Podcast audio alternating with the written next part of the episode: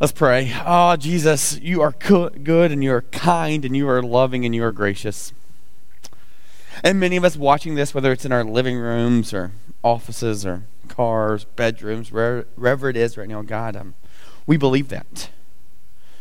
And many of us know that truth that you are good and that you're loving and you're gracious and you're kind and you still have good plans and give good gifts. And many of us believe that, and yet all of us, God, are still a little. Um, uncertain about that truth.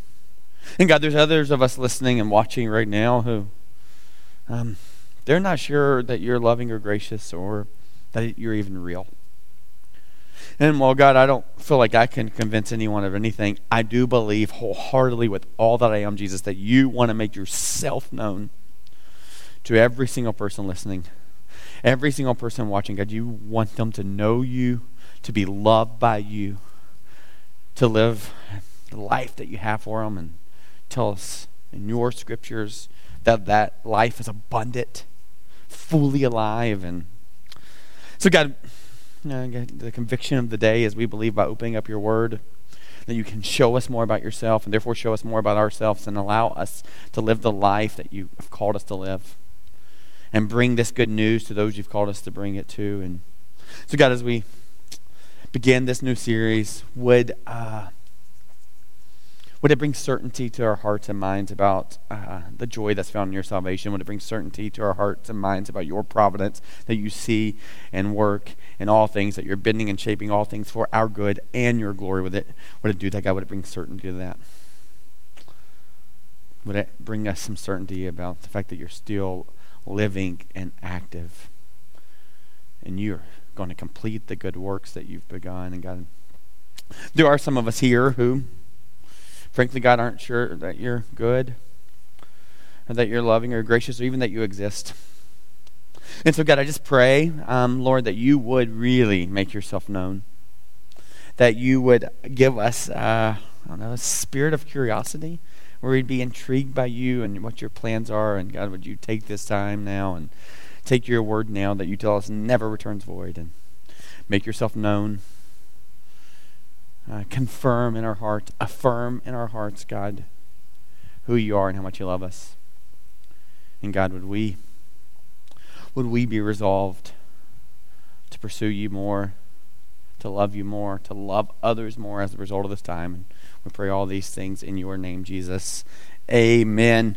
Hey, really good to see you all. Um, really excited about this. Brand new series is uh, what we're starting. And so while back i was on sabbatical and while i was on sabbatical i really did get to take some time to go hey lord um, really want our church to be pleasing to you. Really want my life to be pleasing to you. Really uh, would love for us to know how to hear from you and do what you say right? Like that's kind of the, the big picture of how do we hear from god and do what he says. And um, what became evident as I just was sorting through that, definitely reading the news, watching what's going on in culture, and just realizing that uh, just not a lot of good models out there. Uh, a lot of people worth following, folks you can trust in, and um, in the church you go, well, well, you trust in Jesus, you follow Jesus, and then you, what would Jesus do, right? Um, all those kind of things, which is all very true, and what just became evident is if we're supposed to trust in Jesus, follow Jesus, ask the question, what would Jesus do? Then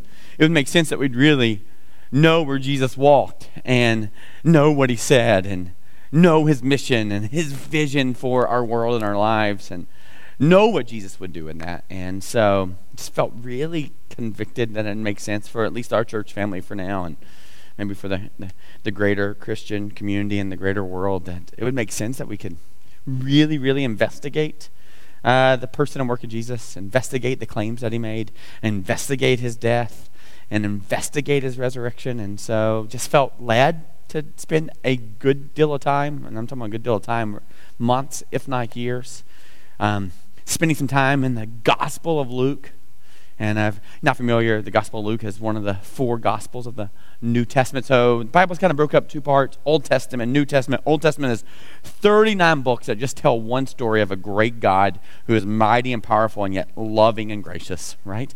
And that story talks about how God created humans, invited us into his plan, and to be connected in relationship with him, and then tells the story of how humans just decided they didn't want to do that And the world got messy for that reason. And look around, the world is still messy. So if you look at the 39 books, there's this, this proclamation of who God is, the proclamation of all the promises and covenants that He'd make, that he, where there was no way, He would make a way, that there was nothing we could do on our own to earn favor with God, and there was nothing we could do to, to, to completely banish God from our life, that He was going to make a way where there was no way. He was always going to come through at the end of the day, right? And so the Old Testament kind of tells the story of God's might and God's grace and God's love for His children, His people. That's us. And then throughout the Old Testament, there's these sometimes whispers in the scriptures from the prophets, and sometimes these big, bold proclamations of saying, one day, one day God will take everything sad and turn it unsad. One day God will take everything dead and bring it back to life. And all that, all that was going to happen through what was called in the Old Testament the Christ or the Messiah. So 39 books continuing to point to one day there would be a Christ, a Messiah. That's the Old Testament. And it would be this promise of things to come, right?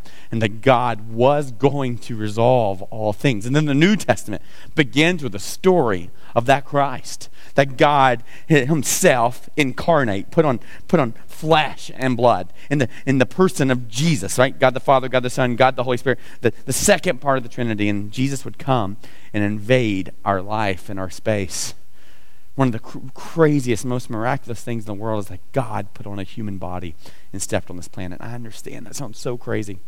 So crazy. And so, uh, what would happen is, uh, what happened in the New Testament kind of started with these, these four biographies about Jesus because the whole Bible points to one hero. That's not us. That's not the. That's not the is um, Israeli army. That's not King David. That's not Abraham or Moses or Paul are Peter. There's one hero in the entire story, and that's Jesus. And so the New Testament starts with these, these four biographies about Jesus' life. And they're written by real people. And so um, if you were to read the New Testament, it would start with a guy named Matthew. The first gospel was with a guy named Matthew, right?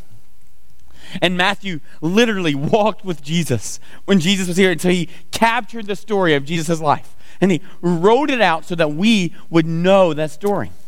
And then there's another story, another gospel written by uh, Mark. And Mark, uh, Mark was a guy who was in the first century, walked with Paul, saw the first uh, uh, Christian church take off and move, and saw this great movement. And again, he writes a story, empowered by the Holy Spirit to tell us the story of who Jesus is. You know, Matthew and Mark, as they write this, they have their own unique audiences, and I'll tell you about that more throughout the series. And then another guy who wrote it was a guy named John, and John was um, John was a Jesus' little buddy. He actually was referred to as John the Beloved, the one whom Jesus loved. He was the youngest of the, the first 12 disciples. In fact, Jesus loved him so much and trusted him so much. When he is dying on the cross, he looks at John and says, John, will you take care of my mother? In other words, will you be her new surrogate son, right? Will you take care of him? So John writes a biography about Jesus' life. And then one other, now these guys, they were all kind of very first century, all Jews become Christians, right? These are pretty important guys. And then one other guy is Luke. And for the next year, probably, maybe more, we're going to be looking at this guy, Luke. Real person in history, a real person who had a real story. And Luke was a Gentile. He didn't grow up with Jewish pedigree. He didn't know all the Jewish laws. He didn't know all the Jewish heroes of the faith. He didn't know about David and Abraham and Moses. Didn't know about Isaac and Jacob and Jeremiah and Isaiah and Jer- you know Ezekiel. He didn't he didn't know about all those guys. He was a he was a foreigner and an outsider. And we don't know a lot about Luke, but we know that Luke writes a gospel. And not only does he write the gospel uh, of Luke, he also then continues the sequel, and we've been studying it here in the book of Acts, which is so Luke basically writes about uh, two themes. First one is the gospel of Luke, Luke's gospel, and it's all about the person and work of Jesus, and it chronicles his birth, his life, his death, his resurrection. Then he continues with the resurrection in the book of Acts, and he writes about the first century church. And so Luke, um, really, really neat guy, and we're going to be studying him for quite some time and uh, studying his book. And so just uh, it makes sense that you would uh, become acquainted with Luke, which makes it a little hard because um, it's kind of hard to become acquainted with Luke because I just told you Luke wrote a book about um, Jesus, and then he wrote a book about the church. He actually didn't write a book about himself. And so we don't have a lot of information. No, we know the gospel according to Luke. We understand how he wrote it, why he wrote it, all those kind of things. And so we'll work through that. But the thing I'll tell you about Luke, we can find it in a biography about his life. Um, maybe 200 years after he dies, talking about the Gospel of Luke. And this is what it says about him, really, really neat. It says this Indeed, Luke was an Antiochian Syrian. So that means an outsider. He was uh, a Gentile. That means non. He was pagan. He had no Jewish roots, had no familiarity with Jewish customs. He was just an outsider, like us, right? Many of us. A doctor by profession, a disciple of the apostles, Later, however, he followed Paul until his martyrdom. No, this is an 1800 year old document that tells us this. He followed Paul until his martyrdom. That's Paul, the guy who writes two thirds of the book of the New Testament. No, he doesn't. Uh, Paul doesn't write two thirds of the content. Two thirds of the content is written by Luke. So two thirds of the content, Luke, and the book of Luke and the the book of uh, Acts, and then Paul writes many letters, all sorts of stuff. And so Paul, first century missionary, it says he was a he was. Um, he later, however, he followed Paul into his martyrdom, serving the Lord blamelessly. So while this isn't an exposition on Luke, it does make sense that we understand Luke's life and learn from Luke's life and just really such a beautiful statement. If you're interested in having that descriptor, I would love it. Serving the Lord blamelessly. Now watch this. He never had a wife. Never had a wife. Never fathered children. And died at the age of 84. Never had a wife never had children, and it's like, well, I mean, this was a sacrifice he made. I mean, he's a doctor. You know, he could have been walking into any place and going, "Hey, have you ever heard of that book, the Bible? Yep, wrote two thirds of it. Oh, by the way, I'm a doctor, right? I mean, like the ladies would have been interested in him. And I, I mean, I can't imagine. I can't imagine not having my wife. Can't imagine not having my children. Like such a great gift, such a great honor. And yet, Luke doesn't ever have those things. He's a doctor, never has a wife, never has children, and died at the age of 84. That's really, really beautiful. That's more than twice life expectancy at that time. And it says this full of the Holy Spirit in Boeotia, right? So, one of the neat things about the Gospel of Luke that you'll, you'll become acquainted with is um, some scholars refer to it as the Gospel of the Holy Spirit which is really great because we've been studying the Holy Spirit for quite some time, and um, uh, that Luke really, really writes about the work of the Holy Spirit, both in the Gospel of Luke and in the book of Acts. And so that's Luke. So what's really neat about Luke is Luke was a physician turned investigative journalist, right? And so um, what that means is Luke was a doctor, and you're going to see another guy that's going to show up, and we'll talk a little bit more about him in a little while. His name is Theophilus. Theophilus is this benefactor, this guy who literally funds a fellowship for Luke to go and study the person and work of Jesus, to go investigate, and you'll see how he investigated in just a second, and, and write the story for us to, to receive and understand who Jesus was. So moved by it, by the time he gets in the book of Acts, he, he starts writing words like, We went. We were there, right? And Paul actually says in uh, 2 Timothy, in the middle of all of his like uh, persecution and suffering. He talked about how everybody else abandoned him, like every single person abandoned him. And he says this, uh, except for Luke. Everyone abandoned except for Luke. So we see Luke insert himself in the story. So Luke is this doctor, right? I mean, I don't know. I don't know um, many medical doctors, but I know some. And what I know is it takes a lot of school and a lot of education and a lot of time and a lot of money and uh, most people look forward today, physicians, to, uh, when they get past that, I don't know, 10, 15 year mark of being in the medical profession, when the student loans are paid for, all that kind of stuff, and can kind of start enjoying the fruits of the, their labor. This would have been about the time that Luke is. I mean, he would have been able to enjoy the profession. He would have had experience and study and all those kind of things. So he could have participated in bringing healing to people in the medical profession, but also making a good living wage. And what we understand about Luke is instead, he goes on this uh, multi year journey to study who Jesus is. Right? This is really, really important that you understand this, and this is why I want to start with Luke before we get to the first four verses. That's all we're going to read today in uh, Luke chapter 1. I want you to understand Luke because when you understand Luke, you also understand the the stigma that comes to the church with the church right now is, is such a falsehood, right? You got like we don't believe in that stuff because we believe in science, right? And so the, the wave the flag of science, like somehow we can't believe in Jesus or God because we believe in science, right? Read the flag. And so, this, uh, over the last, I don't know, couple decades, 40, 50 years, there's kind of in this idea that uh, you science uh, negates God, cancels out God, and if you believe in God, therefore you're not educated. And I just would say that's just one of the, the greatest writers that we have in human history. I mean, I don't, I don't know many other people who people are still reading their works 2,000 years later, right? I mean, if you're a writer and someone is referencing your work 10 years later,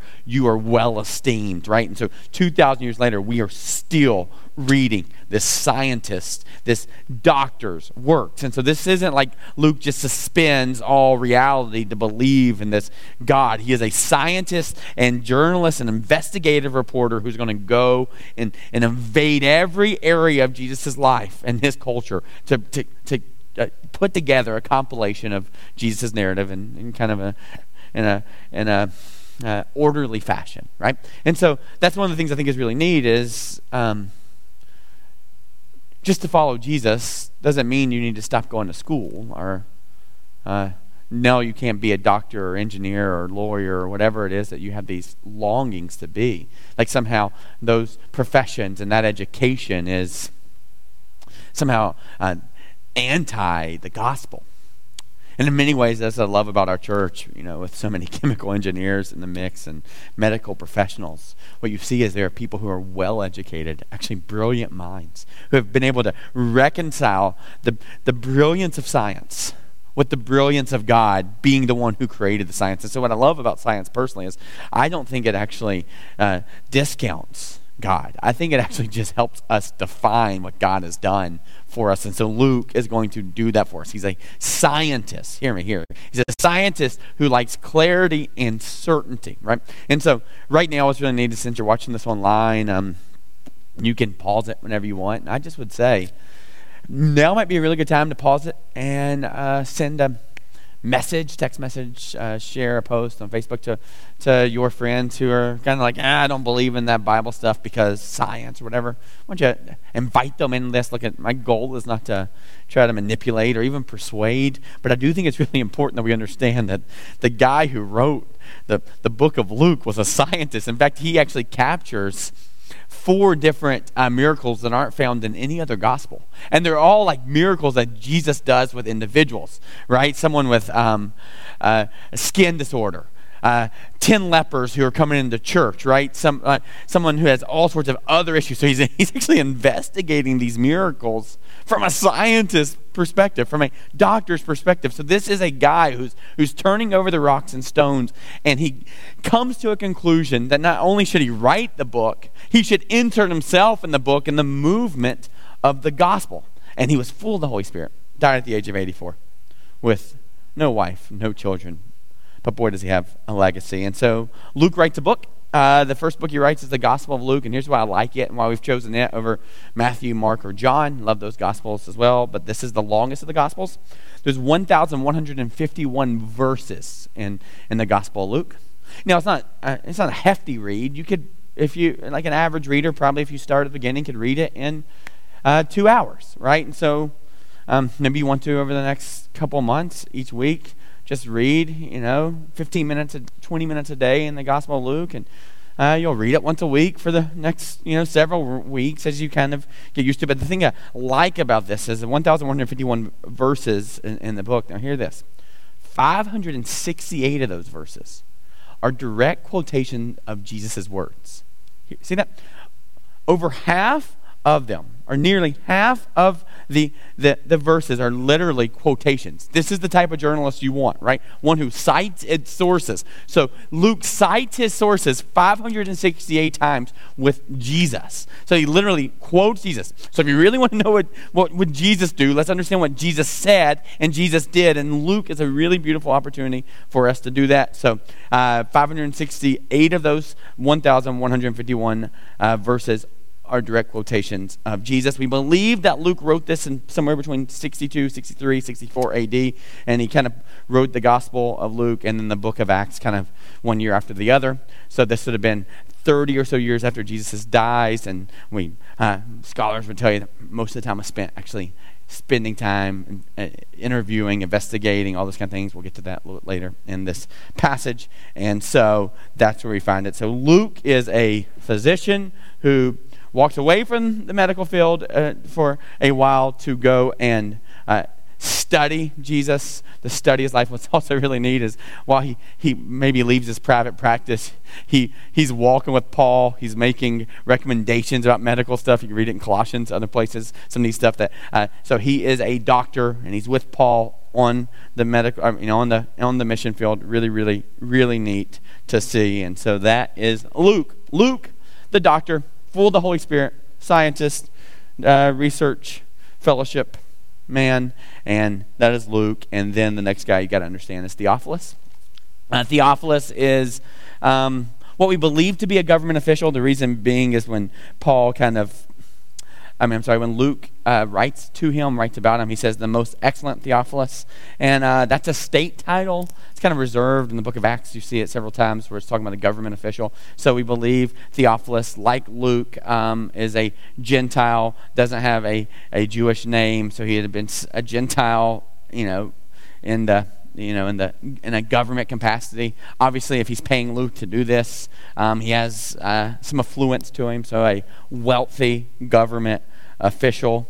Um, so we got Theophilus, and we don't really know exactly why he decides to pay Luke to write this grant. We have some assumptions, and here here'd be my assumption in this as, as I studied this. It sure seems like the ramifications of believing in Jesus as Lord are pretty hefty right? I mean, like, so he would be walking away from other things he believed, other parts of his culture, other uh, um, relationships uh, he would have participated in, right? This, this now, in this uh, day and age, you didn't say Jesus is Lord, you said Caesar is Lord. And so, if this is a government official that has hefty ramifications for it, and so it makes sense that he would want some real certainty about where he's placing his hope and trust, same as us, right? Like, there are some real ramifications for how our lives are led, how we spend our money, how we participate in activities and care for our neighbors based on whether or not this gospel's true, right? If this is true, then it really could change so much of our, our daily lives. And so uh, the belief is Theophilus is probably wanting to make sure that, it, that uh, while he believes this, he's heard it, considers that there is some skepticism in him, and he wants to kind of investigate. So he's going to find the best private eye there is and going to send Magnum Luke, PI, right, uh, out into the world to, to investigate all this stuff. So he has some affluence to him. He probably has some responsibilities, and he doesn't have, you know, the skills to do what Luke's going to do. So he's going to send his, uh, the, the guy that he believes has the best capability of seeking and understanding and presenting truth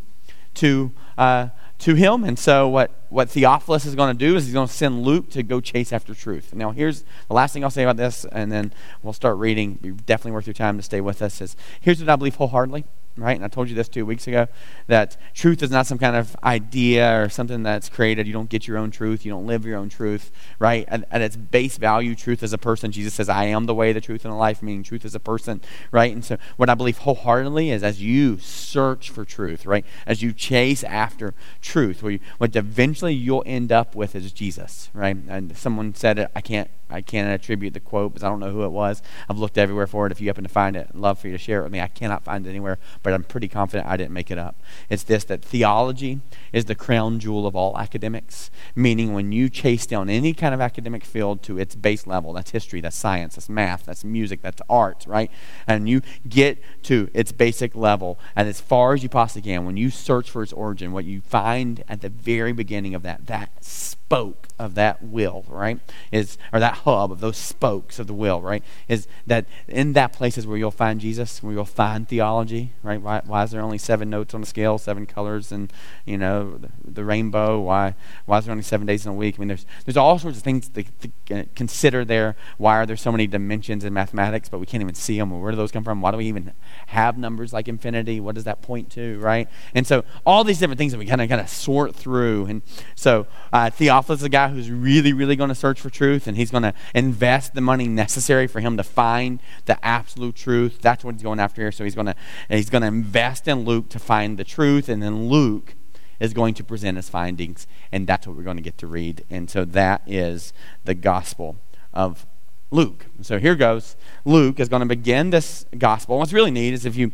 uh, look at the other gospels, they're kind of written to a people group. Like there's all sorts of different uh, ones for different groups. Like Matthew wrote to a certain group, uh, Jewish background. Mark wrote to a certain group. Those would have been Romans. That John wrote to a certain group. That would have been uh, Greeks. Luke is a Gentile, probably writing from a Gentile perspective. And so um, when you look at the different gospels, they're actually written to a certain people group. What's so amazing about this is Luke's initial plan in this is just to write to a person. So, so amazing about God is God is so big, so loving, so caring for all people, and yet He also is so focused on the one. And so Luke is going to present these findings to Theophilus, and God and the Holy Spirit are going to use them as this ancient document to help us really understand who Jesus is. And this is what I want you to understand more than anything else. This was so neat about the Bible. These are real people. Luke was a real person. He has a tomb where his body lays right now in Ephesus, Turkey, right? Like, I mean, he was a real person. These are these are not some make-believe folklore legend. I mean, he was a he, he was a real, genuine human being who did this investigation, who would have had the same skepticism and cynicism that you and I have. And he would have presented his findings as a real human being that God then captures and puts in has put in his scripture so that 2,000 years later we can read them. So that's how I want you to read this Gospel of Luke. And because I want us to be really, really intentional with every word Luke writes. We're going to go real slow through this, and we're going to kind of clump it into small parts. In fact, the, the next six weeks, including this one and five more, we will only get to Luke, through, get through Luke chapter one. So slow, methodical. I want you to want to read this and make sure we cover it well and don't feel rushed. And so here's Luke's writing. He writes the letter. This is a real, genuine document written by a real person captured in human history for us today. And here's what it says. Luke chapter 1, verse 1. In as much as many have undertaken to compile a narrative of the things that have been accomplished among us. Okay, a lot going on here. One other thing I'll point out is I'm reading from the English Standard Version. Uh, there's, you know, there's lots of different translations. Uh, some are word for word, some are thought for thought, some are um, idea for idea kind of thing. And so you go from paraphrase to literal. And um, English Standard I spends most of the time where I typically teach from NIV. Uh, for the next, while we work through the series, I really want to go uh, with the ESV because it's a, it's a literal word for word translation. So it's taking the Greek, it's imagining uh, what the Greek or the Aramaic, when Jesus is quoting other things in the book of Luke, what that word is meant to intend, and then translating that word, right? And so um, one of the things that we know about Luke, other than that he was a scientist, uh, scholars would say his Greek and his grammar were impeccable. So this is a very educated man, right? And so because his Greek and grammar were impeccable, it makes sense that we would try to really pay attention to the words that he's trying to use and uh, the language he's trying to present in front of us. So anyway, and so it's going to start hefty. In as much as many have undertaken to compile a narrative of the things that I have accomplished among us, uh, been, uh, been accomplished among us. So what Luke is saying is, hey, look, I'm not the first to write this, right? By this point, Matthew and Mark, those gospels have already been written probably canonized to the local uh, congregations. They're going, these are Jesus' words, right? People are trying to capture these. Jesus has now died. He's been resurrected. The, the church is starting moving forward. All sorts of beautiful things. Holy Spirit is having its way, and thousands upon thousands upon thousands upon thousands of people are coming to faith in Jesus. And they're going, we need them to know who Jesus is. Like, we need them to know everything about Jesus. We need them to hear Jesus' words. We need to get his teaching. And so Matthew and Mark both uh, present, write some gospels. At this point, by the time Luke writes this, um, uh, Paul has already written several of his letters to the local Christian congregations, right? And so when Luke is saying this, look, as much as many have undertaken to compile a narrative, there's already been a lot of people who have captured lots of narratives, right? Matthew, Mark, Luke, and so all these different narratives, uh, John. And so when Luke is, what he's going to do is he's going to, what he's saying is, I'm going to take all this stuff and start to understand it and make sure that we can understand what's been accomplished among us and what Jesus has done. Right? And so, what, what what's going to happen, if you're not familiar with the, the Gospels, Matthew, Mark, and Luke are what's called uh, the synoptic Gospels. They're synopsis, uh, so they're summaries, and they have a lot in common, right? Matthew, Mark, and Luke are about 60% of the same stories in all of them, right? And so uh, these are similar stories. John is kind of its own unique bird. Really, really like it. Um, really neat way to write. A little bit more concise. Where Luke is a lot more methodical. Really, really long. And so those all three. And so what, what, what's happening here is Luke is going. Look, I have actually gone and looked at the other stories that are written, and this is what you'll need to understand if you're wondering about Luke and how he's going to go about studying Jesus and we're going to study Jesus through Luke over the next you know year, two years, whatever that is, is the first thing he does is he compiles all the written narratives, right? So he goes and he gets all the written documents. So he's going, and as much as it, as many have undertaken to compile a narrative of the things that have been accomplished among us, so he's taken all the stuff, right? Like so he's he's compiling all the data. So he's got Matthew, he's got Mark, he's got Paul's letter. So he's bringing all those in. So he's got all that stuff. So he's saying, the first thing that's happened, he's going, hey, Theophilus, I've, I've gathered all the data. I've gathered all the written words that have been made about Jesus. So that's the first thing he does. Now, this isn't a copy of a copy. He's not just going to take those words and just write those. You'll see that in just a second, but he's going, hey, and as much has been written, I've gone after all I can. I've gone to libraries, I've gone place to place, I've gathered all the written words, right? So they tell the story of Jesus, really, really neat. And so he's gathered all those words. And then he goes to verse 2 just as those who from the beginning were eyewitnesses and ministers of the word have delivered them to us. So he's going to go, okay, First, Theophilus. Remember, this is a letter telling Theophilus how he compiled this, right? Like, so he's going, he's about to present his findings, right? So he's going to tell him how he went about finding his findings. You got to see this. This is, this is beautiful. This isn't just some ancient book that we're supposed to read and memorize and tell people about. Like, it's, it's a literal human being who went and studied and did all the work that we couldn't do because we're, we're 2,000 years later. So he says, hey, first, I went and I compiled all the data, all the written words out there. I went and got those. Really, really amazing. And then he said, just as those from the beginning were eyewitnesses and ministers of the word have delivered them to us. Let me, let me hit the second part of this verse first. See that thing where it says ministers of the word had delivered them to us? You with me there? You got it right there behind me? So this is be really important.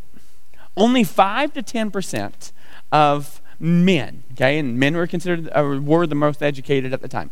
Only five to ten percent of of men were literate. Only five to ten percent could read or write, uh, Greek, Hebrew, whatever, er, whatever it was. Right? Only five to ten percent of men, meaning the majority of of the, the people were illiterate. And so the way that happened within the church was through oral tradition. So in each town and each synagogue and each you know community and now in each of these christian churches as they're learning and trying to discover figure out how to read all those kind of things. Well what happened is one individual couple individuals the kind of the, the ministers you see that? Ministers of the word have delivered them to us.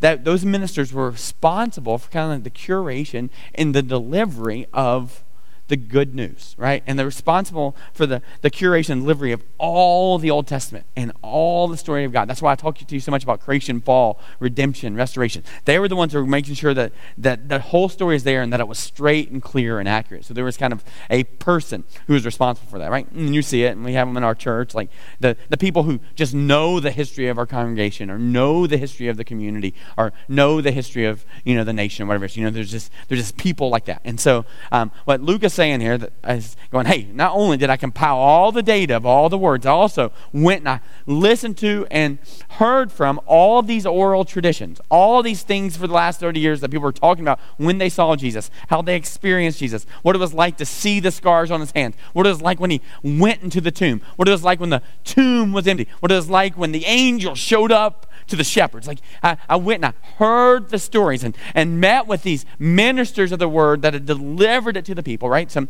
first was uh, written documents, one way. Second one was oral tradition, and then you see the third one there right at the beginning. It says, just as those who from the beginning were eyewitnesses.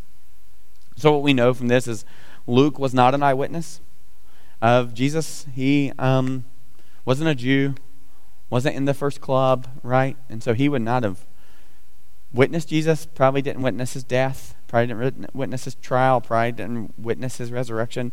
So sometime in faith, maybe even like, maybe, who knows, maybe he's connected to Cornelius and his household in Acts chapter 10, 11. We don't know. Luke doesn't write about himself very much at all.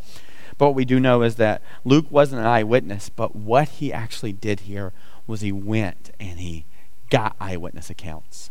So, while we believe this was written 62, 63, 64 AD, so within about 30 years of Jesus' death and resurrection, it also tells us uh, in verse 4 that it, took some time for him to compile all this. I don't know, years, decades. And so, what, what scholars will tell you, and, and I think makes perfect sense Luke, the investigative journalist, the scientist, the doctor, you know, the seeker of truth and clarity, the private eye, would have gone and sat down. So it's a real possibility that he would have gone and sat with the shepherds and asked them about it. He would have gone and made time to sit with Mary, the mother of God, and go, well, tell me what that was like when, when the angel showed up. He would have gone and chatted with Peter. We know he gets a lot of information there. Like he would have chatted with Peter about, hey, what was it like when you cut that guy's ear off? Right? Like when Jesus walked on water. Well, no, no, really, what were your first thoughts? When you started saying, no, no, no, really, what was the first thing you said? No, come on, Peter. That's not, you know, that like he would have he would have engaged with them. Real humans on this planet living. They had walked with Jesus and now they're going to share the stories. And Luke is going to go get eyewitness accounts. He's going to go ask everybody he can about Jesus. So he is compiling a, a ton of data. So he's going, hey, and as much as people have already written this, uh, we, I've captured those documents. And uh, just as those from the beginning were eyewitnesses, I've captured that information. And ministers, I've captured the oral traditions of the word have delivered to us. And so watch what he says in verse 3. It seemed, it seemed good to me also, having followed all things closely for some time past. See that? It seemed good to me also. It seemed like I should do something, having followed all things closely for some time past. So I've been, this has been my life's work. No marriage, no kids, just Jesus, right? I'm just investigating Jesus. I'm just investigating Jesus. I'm trying to figure out if this is true because I'm not going to stake my life. We know he, he dies in martyrdom with Paul, right? So, uh, in Jesus. I want to know if I should stake my life on him. Does it make sense to follow him with my whole heart? Right? Is that what I should do? And so he said, For all my time, I have followed all things closely for some time past.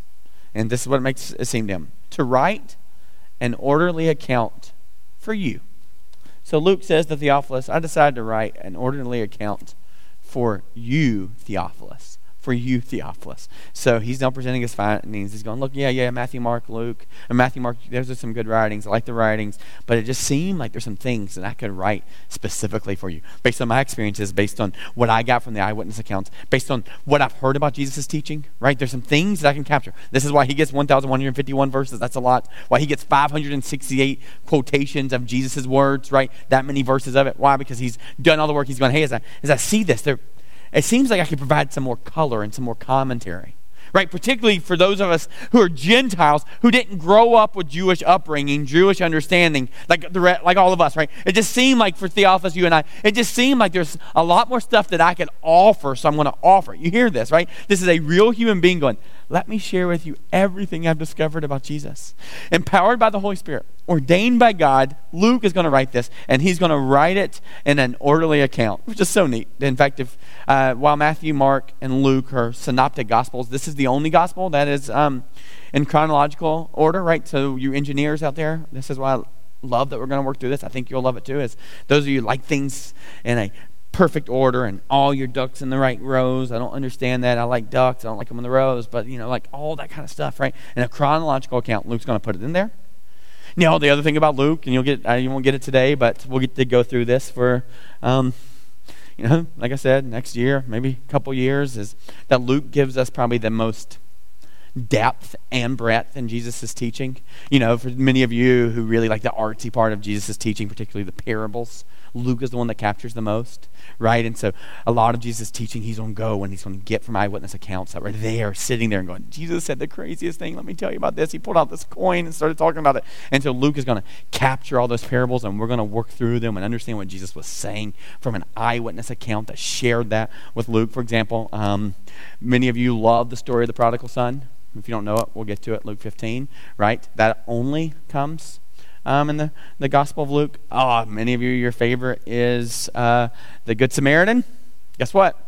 Also, only found in the Gospel of Luke, the parable of the two debtors, the parable of the friend at midnight, the parable of the rich fool, the parable of punishment, the parable of the barren tree, the parable of the lost coin, the parable of the shrewd, parable of the shrewd manager, the parable of the rich man and Lazarus, parable of the persistent widow, parable of the Pharisee and the tax collector all found in Luke, right? So Luke's going, hey, there's some stuff that I could bring to, to the table for you Theophilus so you can know this, right? There's some stuff that's going to be available that's going to blow your mind and ma- transform you in the way that you see and understand and follow Jesus, right? So he's going to say, hey, there's lots of those kind of things. By the way, uh, the other thing I like about Luke is he gives us probably, uh, in fact, the only real account of Jesus' life after, I mean, we all get the baby account, but anything having to do with Jesus as a, you know, as an adolescent only found in the Gospel of Luke. So, hey, if you're a kid or teenager, you're really neat. You're going to see some of that in Jesus. Um, many of us, and, I, and I, I, think rightfully so, have a, a deep longing to see equality.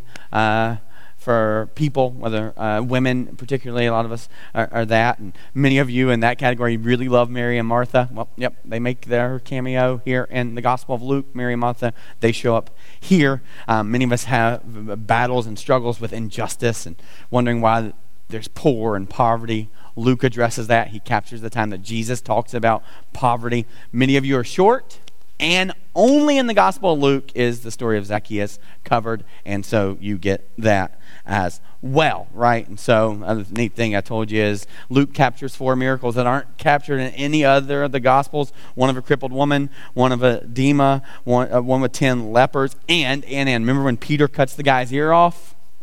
Only Luke captures it, right? The doctor wants to know how the ear gets put back on so fast, right? And so only Luke, only Luke, this doctor, this investigative, private investigator, journalist, right? He is the only one that captures all these things. And so if you, um, what I'm hoping happens, you're going to get excited about keep coming back and learning about Jesus through this guy who did some real, real deep level thesis, dissertation level study and data collection, all here Gospel of Luke. And then another thing I'd say, and this is kind of secondary, but I think uh, scholars have pointed this out, so I'm going to point out to you as well, is uh, the, the name Theophilus literally means uh, in the Greek uh, lover of God. Theo, right? Theophilus, lover of God. And so uh, many would say, well, um, Luke's primary audience was Theophilus. Kind of the belief is a secondary audience was anybody who um, loves God so let me put you in the category of maybe you don't believe in Jesus yet, but uh, Theophilus may have been wrestling with this thing about Jesus. Hey, I believe in God, but I don't know about Jesus. Would you go investigate him?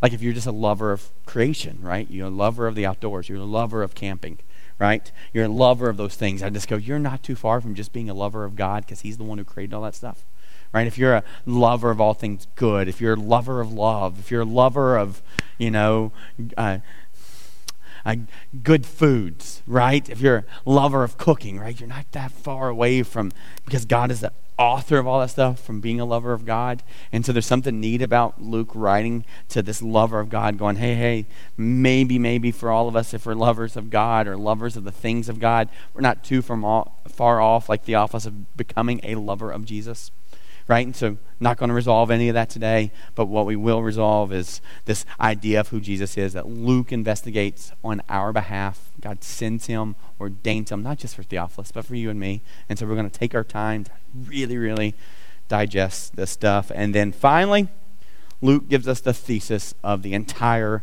Gospel of Luke. You ready for this? Verse 4, last one we'll read, and it says this that you may have certainty that you may have certainty concerning the things you've been taught.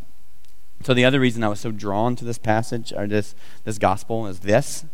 As I think about um, just the complications of the world and what's been going on in it, and I would just say, um, boy, if there's something we're craving that we don't know. I mean, some of you are there right now, just wondering what your kids are going to do for school in the fall, right? Or whether or not your job's coming back, or some of you are wondering when we're going to be able to meet back in person and one of the things that we're all kind of longing for and that's kind of been pulled away from us foundationally is just certainty.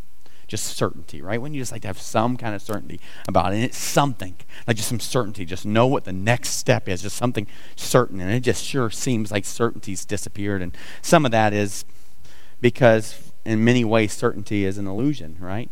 You can't control things. You, we think we control, but control is such an illusion that just and just not something that we actually know. Right? We don't know that we're going to be here tomorrow. Not fear mongering, right? We don't know what the next diagnosis is going to be at the doctor. We don't know what our kids are going to do today, right? You got all these things that we're not really in control, and we're not. Nothing's really certain anyway. But we long for certainty. And we're going, where do we find certainty? And I can imagine Theophilus going, look, I need to know if this is true because I, can, I'm, I have to say Caesar is Lord. But if Jesus is Lord, then I need to say Jesus is Lord. But that has some ramifications for this world. But I'm not as concerned about this world as I am the next world if the next world really is certain. Right? And so all of us are longing for some certainty. And what I love about the Gospel of Luke and what we get to do together, while everything else in this world might be uncertain, we might not have any plans that we can completely write and in blue ink anymore. But is there something we could find that we should just be certain of? And what Luke is saying to Theophilus and to us, he's saying, I'm going to present the evidence to you. And there's a reason I'm going to present the evidence to you. This is like the opening argument in a trial. I'm going to, what you're going to see is I'm going to lay out all the facts. And you're going to get all the facts, all the facts. I'm going to give you all the data, all the written documents, all the oral traditions, all the eyewitness accounts. We're going to bring them up one by one, right? right. I'm going to do all these things. So you got to see this as an opening argument. And the reason I'm going to do all this is because, because, because. At, at the end, when we get to the end, here's what's going to happen. You are going to be able to have certainty concerning the things you've been taught. Certainty. Jesus is Lord. Jesus is Lord. Now, I understand why it seems uncertain because it is the craziest story in the world. In fact, in fact, in fact, the idea that God Himself would end up on a Roman cross, brutally beaten, stripped naked and murdered on a cross. And while doing that, while being spat on and, you know, gamble with his clothes and have dirty uh, sponges stuck to his lips, all those things. While he's doing all that, he's making some proclamations. The first one is, Father, forgive them. They don't know what they're doing. The God of the universe is allowing people to treat him that way. No royalty would ever allow people to treat him that way. Father, forgive them. They know what they're doing. Then he says something else. He makes this big, bold proclamation that it's finished, that it's paid in full, meaning he's done everything that needs so that we can be certain of being able to be with him and know him and experience him now and forever. And so Luke's going, hey, hey, hey, I know this is nuts. This is crazy. This is a crazy story. In fact, in fact, it's a reckless story that God would put on a body and step onto this planet. That he'd walk with us, that he'd look us in the eyes and tell us that we love tell us that it's the enemy who's come to steal, kill, and destroy, but he says that I've come to give you life and a full life. And he came and he lived the life we should have lived because we couldn't live it. And then he died the death we should have died. That just seems reckless. The God of the universe would do that. Couldn't he get taken advantage of? He does all the work before we ever make any commitment. That is not good negotiating skills. So Luke is going to look Theophilus. I understand it. It goes against everything we have in our government orders and how we do things. The God of the universe has just flipped everything upside down, and he did all the work and we get all the benefits. It understand why it's hard to believe this, but it's true. And so I'm going to present the evidence to you. At the end of it, when you get there, you're going to be so certain of the things you've been taught. So I just want to invite you into that. Invite you into that story. Let's just go through it. So that you too can find certainty in the things that we've been taught, because there's very few things we can be certain of, but the one thing we can be certain of is Jesus. And so what's going to happen now is we're going to close this service. And it just made sense to me that we would sing of the craziness of this story and wrestle with the craziness of who God is and what He's done for us. Wrestle with the crazy story that Luke's going to present to us for the next several months, if not years. Luke's going to present to us of this God who is so in love. God so loved his children, right? God was so in love with them. There was nothing he would not do. He, in what seems to be reckless, sends his son Jesus to step on this planet and to make a way for us where there is no way, to invite us back to Him, to pay the price for us to be welcomed back as sons and daughters of God. And so the band's going to lead us in this song that talks about that reckless love. And would you join me now?